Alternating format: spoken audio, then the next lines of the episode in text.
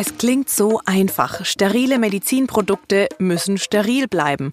Aber es gibt viele Einflüsse, die dies verhindern können. Nur ein paar Beispiele. Ungeeignete Verpackung zum Beispiel, unsachgemäßer Transport, strapazierende klimatische Bedingungen, Alterungserscheinungen und so weiter und so fort. In dieser Folge sprechen wir darüber, welche Prüfungen zur Zulassung von Sterilverpackungen nötig sind. Sie erfahren, was bei der Transportvalidierung alles berücksichtigt werden soll sollte und wie die Alterung des Produkts und der Verpackung nachgestellt wird. Außerdem schauen wir uns natürlich an, welche Normen Medizinproduktehersteller bei diesen Prüfungen folgen sollten. Normenchecker, der Podcast rund um die Prüfung und Zertifizierung von Medizintechnik. Hallo, mein Name ist Andrea Lauterbach und ich freue mich, dass Sie zuhören.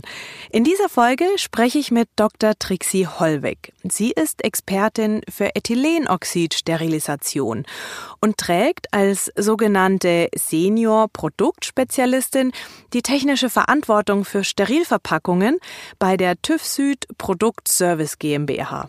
Hallo, Frau Dr. Hollweg, ich freue mich, dass Sie dabei sind. Ja, danke, ich freue mich auch.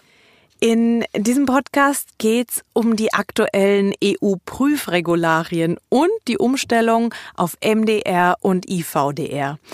Gibt es in den neuen EU-Verordnungen auch Änderungen bei Verpackungen beziehungsweise eben auch Sterilverpackungen?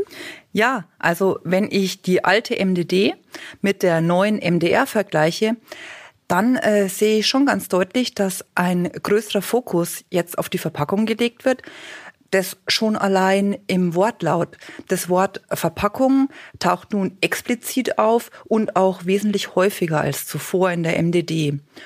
Vorher, also in der MDD, war das Verpacken oder die Verpackung oft unter dem Überbegriff Herstellung oder unter hergestellt mit inbegriffen. Das bedeutet, obwohl es ja eigentlich um das Medizinprodukt geht, die Verpackung gewinnt an Bedeutung, richtig? Ja, genau so kann man das sagen. Das Verpackungsthema rückt mehr und mehr in den Vordergrund. Und die MDR-Anforderungen sind inzwischen äh, teilweise eins zu eins in den entsprechenden Normen gespiegelt, die eben zum Nachweis der Konformität mit der MDR herangezogen werden. Für die Sterilverpackung ist das die EN ISO 11607. Ich habe ja gerade schon anklingen lassen, welche Einflüsse und welche Anforderungen steril verpackte Medizinprodukte ausgesetzt sein können. Aus Ihrer Berufserfahrung, was sind denn die größten Gefahrenpotenziale für die Sterilität? Also da gibt es einen ganzen Blumenstrauß an äh, potenziellen Gefahren. Gefahren, die dann tatsächlich zu Rückrufen geführt haben, kann jeder in den öffentlich zugänglichen Datenbanken der entsprechenden Behörden, wie beispielsweise dem BfArM oder von der FDA, einsehen. Bei meinen Bewertungen sehe ich am häufigsten, dass nach der Transportsimulation die Verpackung Schaden genommen hat, weil sie durchstochen worden ist, gerissen ist oder aufgeschnitten wurde. Das wird meist durch das Produkt an sich verursacht, kann aber auch durchaus durch weitere Umverpackungen oder durch Packungsbeilagen passieren. Da gibt es diverse Ursachen. Wenn das Produkt den Hersteller verlässt, ist es ja brandfrisch quasi, ist jung. Spielt denn Alterung da auch eine Rolle? Ja, ja, das spielt eine ganz entscheidende Rolle. Das birgt auch ein weiteres Gefahrenpotenzial, der Faktor Zeit, also die Alterung des verpackten Produkts. Es kommt immer wieder vor, dass bei der Lagerung die Verpackung brüchig wird oder dass sich die Verpackung quasi durchliegt über die Zeit oder mit dem Produkt interagiert. Zum Beispiel ist es zu beobachten bei elektropolierten Oberflächen von Implantaten, die dadurch besonders glatt sind und dann über die Zeit an die Verpackung ankleben, wenn das Produkt über Jahre auf derselben Stelle ruht. Was bedeutet steril eigentlich genau? Gemäß EN 556-1 steht steril für frei von entwicklungsfähigen Mikroorganismen und bedeutet ein Sterilitätssicherungsgrad von 10 hoch minus 6. Das heißt, die Wahrscheinlichkeit der Existenz von überlebensfähigen Organismen ist geringer oder aber zumindest einmal 10 hoch minus 6. Das ist ein Millionstel. Wie kann ich denn als Hersteller jetzt gewährleisten, dass mein Produkt auch wirklich steril beim Anwender ankommt? Erstmal muss der Hersteller natürlich den Sterilverpackungsprozess validieren und dann entsprechend in der Routine durchführen. Die Validierungsanforderungen an Sterilverpackungsprozesse, also an Prozesse wie Siegeln und Tiefziehen, sind im Teil 2 der EN ISO 11607 beschrieben. Das ist die Grundvoraussetzung, dass der Prozess an sich funktioniert. Wenn der Prozess valide ist, dann kann die Designvalidierung in Angriff genommen werden. Die Designvalidierungsanforderungen sind im Teil 1 der 11607 beschrieben. Neben der Eignung der Verpackungsmaterialien und der Evaluierung der Gebrauchstauglichkeit sind die Hauptpunkte der Designvalidierung die sogenannte Leistungsprüfung des Verpackungssystems, kurzum also die Transportvalidierung und die Prüfung der Verpackungsstabilität, also das heißt die Alterungsprüfung. Was ist denn eigentlich eine Sterilverpackung und was ist mit Steril-Barrieresystem gemeint? Eine Sterilverpackung wird normativ als Steril-Barrieresystem bezeichnet. Gemäß EN ISO 11607 versteht man unter Steril-Barrieresystem die Mindestverpackung, die das Risiko des Eindringens von Mikroorganismen auf ein Mindestmaß verringert, damit das sterile Produkt keimfrei am Einsatzort verwendet werden kann. Lassen Sie uns kurz mal zwei wichtige Schritte der Designvalidierung miteinander durchgehen. Die Transportvalidierung und die Alterung. Fangen wir mit der Transportvalidierung an. Was müssen denn Hersteller hier alles berücksichtigen? Ja, also in der Transportvalidierung muss der Medizinproduktehersteller zeigen, dass die gewählte Simulation des Transports dem schlimmsten Fall der Routine entspricht, dass alle möglichen Gefahren abgedeckt sind, die in der Routine möglich sind. Dabei sind klimatische und mechanische Gefahren zu berücksichtigen. Es muss überlegt werden, was kann auf dem Transportweg alles passieren? Welche Transportvehikel werden verwendet? Also wird nur mit dem Lkw transportiert oder kommt Luft und oder Seefracht zum Einsatz? Und welche Belastungen gehen damit einher? Wie wird denn sowas nachgestellt? Sowas wird simuliert. Beispiele hierfür sind der sogenannte Drop-Test, also das standardisierte Fallenlassen von Packstücken oder Vibrationstest oder ein Beschleunigungstest, Bremstest und der sogenannte High-Altitude-Test, der den Stress von Druckwechseln simuliert. Der Einfluss von Luftdrücken auf die Sterilverpackung ist insbesondere bei nicht porösen Materialien, also bei Materialien, die luftdicht und damit nicht atmungsfähig sind, zu berücksichtigen. Weil durch veränderte Druckverhältnisse, zum Beispiel im Flugzeug oder aber auch im Gebirge, könnten die Verpackungen platzen und dann ja, ist die Sterilität dahin. Ich kann mir vorstellen, dass da auch die Temperatur zum Beispiel ein LKW steht lange in der Sommerhitze im Stau, dass auch das geprüft werden muss, also Hitze, Kälte, oder? Ja, absolut. Da muss auch die möglichen Gegebenheiten, die auf dem Routinetransportweg passieren können, abgedeckt werden. Zum einen Transport in heiße Regionen oder Transport in ziemlich kalte Regionen und mit dem entsprechenden feuchte Gegebenheiten wie tropische Verhältnisse, also heiß und feucht oder wüstenhafte Verhältnisse, heiß und trocken oder auch dann eben ganz moderate Temperaturen. Also alles, was auf dem Routinetransport potenziell vorkommen kann, ist vom Hersteller in der Transportsimulation abzudecken. Das klingt ganz schön umfangreich. Kann ich als Hersteller nicht einfach mein Medizinprodukt einpacken und so transportieren, wie es später auch gemacht wird und dann schauen, ob alles geklappt hat? Ganz klar nein. Es besteht leider der Irrglaube, dass eine Simulation einem realen Transport unterstellt ist. Dem ist nicht so. Ich bekomme leider immer noch Ergebnisse von Verpackungsprüfungen nach realen Transporten vorgelegt. Also dass beispielsweise ein äh, Firmenmitarbeiter die steril verpackten Produkte im Kofferraum von A nach B rumgefahren hat, danach die Verpackung prüft und damit die entsprechenden regulatorischen Anforderungen als erfüllt ansieht. So geht's leider nicht, weil ähm, so ein Vorgehen gewährleistet keine standardisierten, wiederholbaren und reproduzierbaren Beanspruchungen und ist daher keine akzeptable Methode. Kommen wir zum nächsten Punkt in der Designvalidierung der sogenannten Verpackungsstabilität bzw. Alterung. Was genau bedeutet das? Der Hersteller muss dabei nachweisen, dass die Haltbarkeitsdauer seines Produkts natürlich auch mit der der Verpackung übereinstimmt.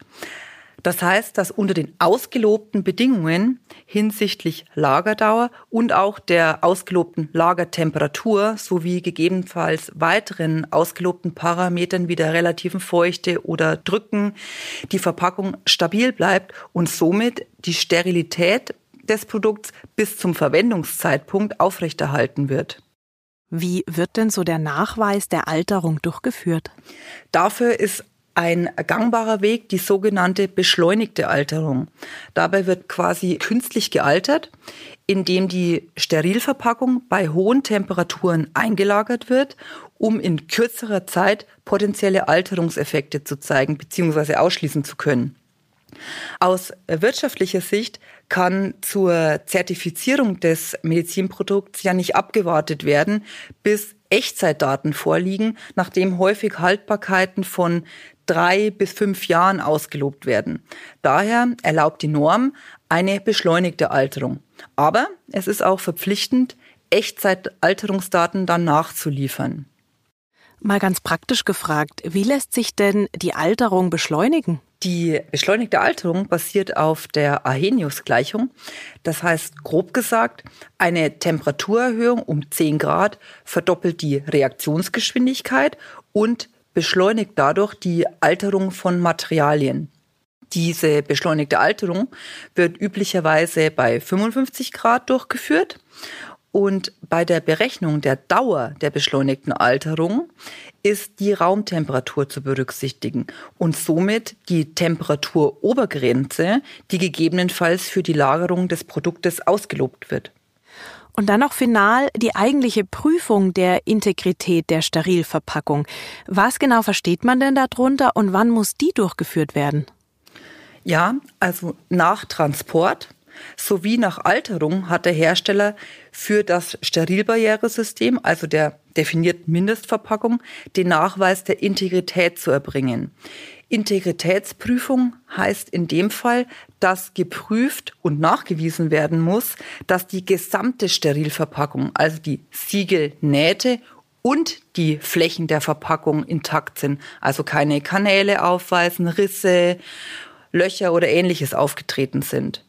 Und wie genau wird das überprüft? Welche Tests sind hier nötig? Für verschiedene Verpackungsmerkmale gibt es verschiedene Testmethoden, die sich auch in ihrer Sensitivität unterscheiden.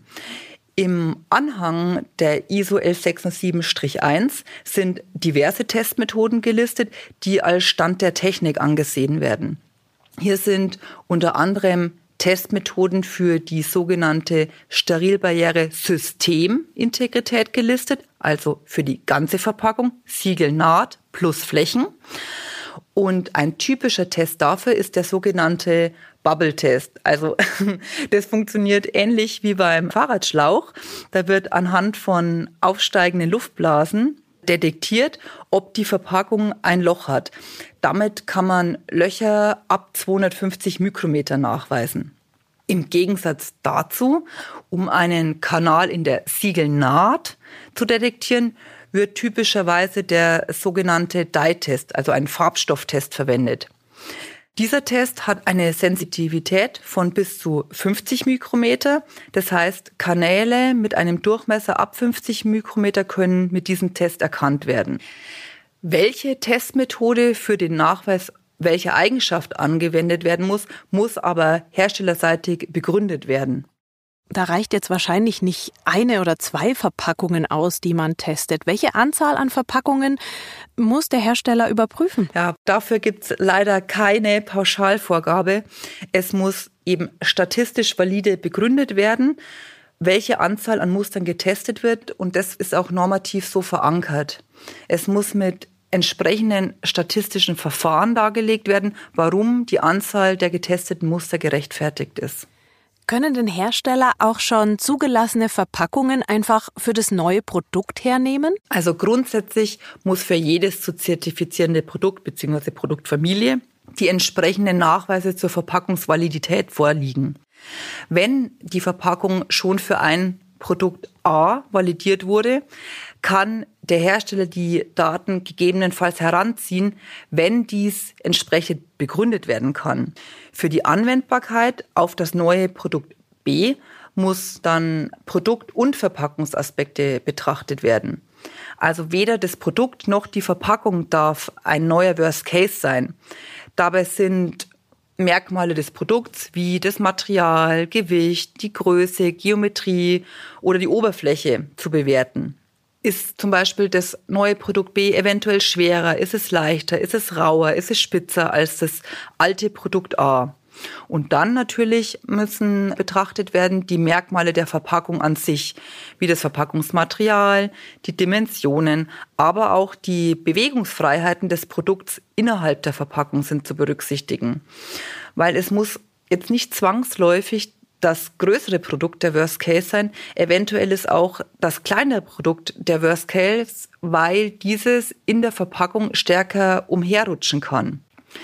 Nichtsdestotrotz müssen zusammen mit der Darlegung der Übertragbarkeit die schon bereits geprüften Unterlagen für das neue Produkt eingereicht werden und auch geprüft werden.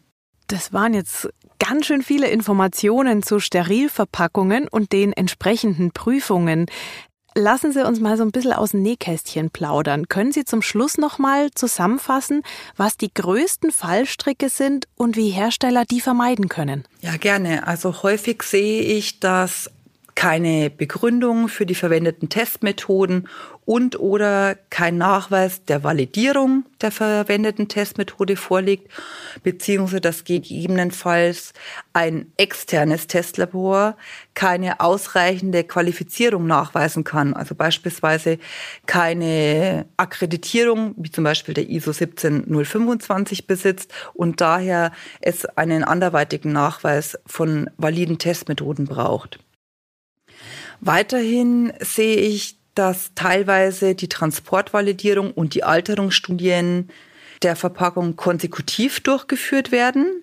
Das ist zwar tatsächlich der Worst Worst Case. Das heißt, die Sterilverpackungen werden zuerst einem Transporttest ausgesetzt, dann werden die gleichen Sterilverpackungen gealtert und danach erst auf Unversehrtheit geprüft. Dies ist aber normativ nicht gefordert die Verpackungsintegrität nach Transport und die Verpackungsintegrität nach Alterung kann getrennt voneinander getestet werden. Wichtiger Punkt. Da machen sich viele Hersteller dann wahrscheinlich zu schwer und könnten es einfacher haben. Das ist richtig. Und vor allem, was das zusätzlich als Gefahr birgt, dass wenn es in Reihe geschaltet quasi getestet wird, am Ende man nicht mehr zuordnen kann, wenn es einen Fehler gab, ist es jetzt ein Effekt des Transports oder ist es ein Effekt der Alterung? Mhm. Ja, also häufig sehe ich dann auch noch, dass die in der Transportvalidierung verwendeten Bedingungen nicht begründet sind oder nicht nachvollzogen werden können, warum eben die getestete Verpackung, Produktkonstellation den Worst Case darstellt. Zudem sehe ich bei der Berechnung der beschleunigten Alterung oft, dass nicht die ausgelobte Lagertemperatur in der Kalkulation berücksichtigt wird und deswegen das erzielte Ergebnis nicht die tatsächliche Gegebenheiten widerspiegelt. Des Weiteren wird teilweise nach der Transportvalidierung oder in der Alterungsstudie nicht die Integrität des gesamten Sterilbarrieresystems geprüft, was normativ gefordert ist, sondern nur die Siegel-Nahtintegrität oder gar irgendein Merkmal, was mit der Integrität an sich gar nichts zu tun hat. Also so wie die Siegelnahtfestigkeit, die nicht per se ein Maß für die Integrität ist. Last but not least fehlt immer wieder der Nachweis, dass das Label der Verpackung nach Transport und nach Alterung noch lesbar ist. Das ist ganz schön viel, was Hersteller beachten müssen, dürfen. Das waren schon viele Tipps. Kann man sich diese Hilfestellungen denn irgendwo angucken, runterladen, einsehen? Als Hilfestellung für unsere Kunden, welche Daten einzureichen sind, haben wir entsprechende Checklisten erstellt. Diese sogenannten Biological Safety Checklists kann man kostenfrei auf der Webseite vom TÜV Süd runterladen. Den Link zur Homepage packen wir natürlich wie immer in die Show Notes. Das Thema Verpackung hat in der MDR einen größeren Stellenwert. Hersteller sollten die Designvalidierung der Sterilverpackung genau planen und dabei die entsprechenden harmonisierten und Stand der Techniknormen heranziehen, um möglichst keine Prüfung wiederholen zu müssen. Frau Dr. Hollweg, vielen lieben Dank, dass Sie Ihr Wissen, Ihre Erfahrung mit uns geteilt haben. Sehr gerne und gerne wieder. Sterilverpackungen müssen sicher sein, auch nach Transport und längerer Lagerung. Dafür müssen Hersteller im Design-Validierungsprozess einige Prüfungen nachweisen können. Hier kommen die wichtigsten Learnings dieser Folge. Erstens. Für die Transportvalidierung muss gezeigt werden, dass die gewählte Simulation des Transports dem schlimmsten Fall der Routine-Distribution entspricht, also dem Worst Case. Zweitens, die beschleunigte Alterung ist eine Möglichkeit, um in kürzerer Zeit den Alterungsprozess zeigen zu können. Aufgrund dessen muss man eben keine fünf Jahre warten bis zur Produktzertifizierung. Allerdings sind Hersteller verpflichtet, Echtzeitalterungsdaten nachzureichen. Und drittens, die Prüfung der Integrität der Sterilverpackung muss jeweils nach der Sterilisation und Transportsimulation sowie nach Sterilisation und Alterung stattfinden. Das war Norman Checker, der Podcast mit News und Tipps rund um das Thema Prüfungen von Medizinprodukten. Wenn Ihnen der Podcast gefallen hat, lassen Sie uns gerne eine Bewertung da. Und wenn Sie Fragen oder Anregungen haben, schreiben Sie uns unter norman-checker.tuffsud.com. Also TÜV Süd, nur ohne Ü-Pünktchen. tuffsud.com. Wir freuen uns über Ihr Feedback. Norman Checker ist ein Podcast des TÜV Süd, produziert von Ikone Media und ich bin Andrea Lauterbach. Alle Informationen zum Podcast und zur Folge finden Sie auf der Website vom TÜV Süd und hilfreiche Links stehen in den Show Notes. In der nächsten Folge beschäftigen wir uns mit Trends in der Medizintechnik und die Auswirkungen davon auf das Testing. Ich freue mich, wenn Sie wieder mit dabei sind.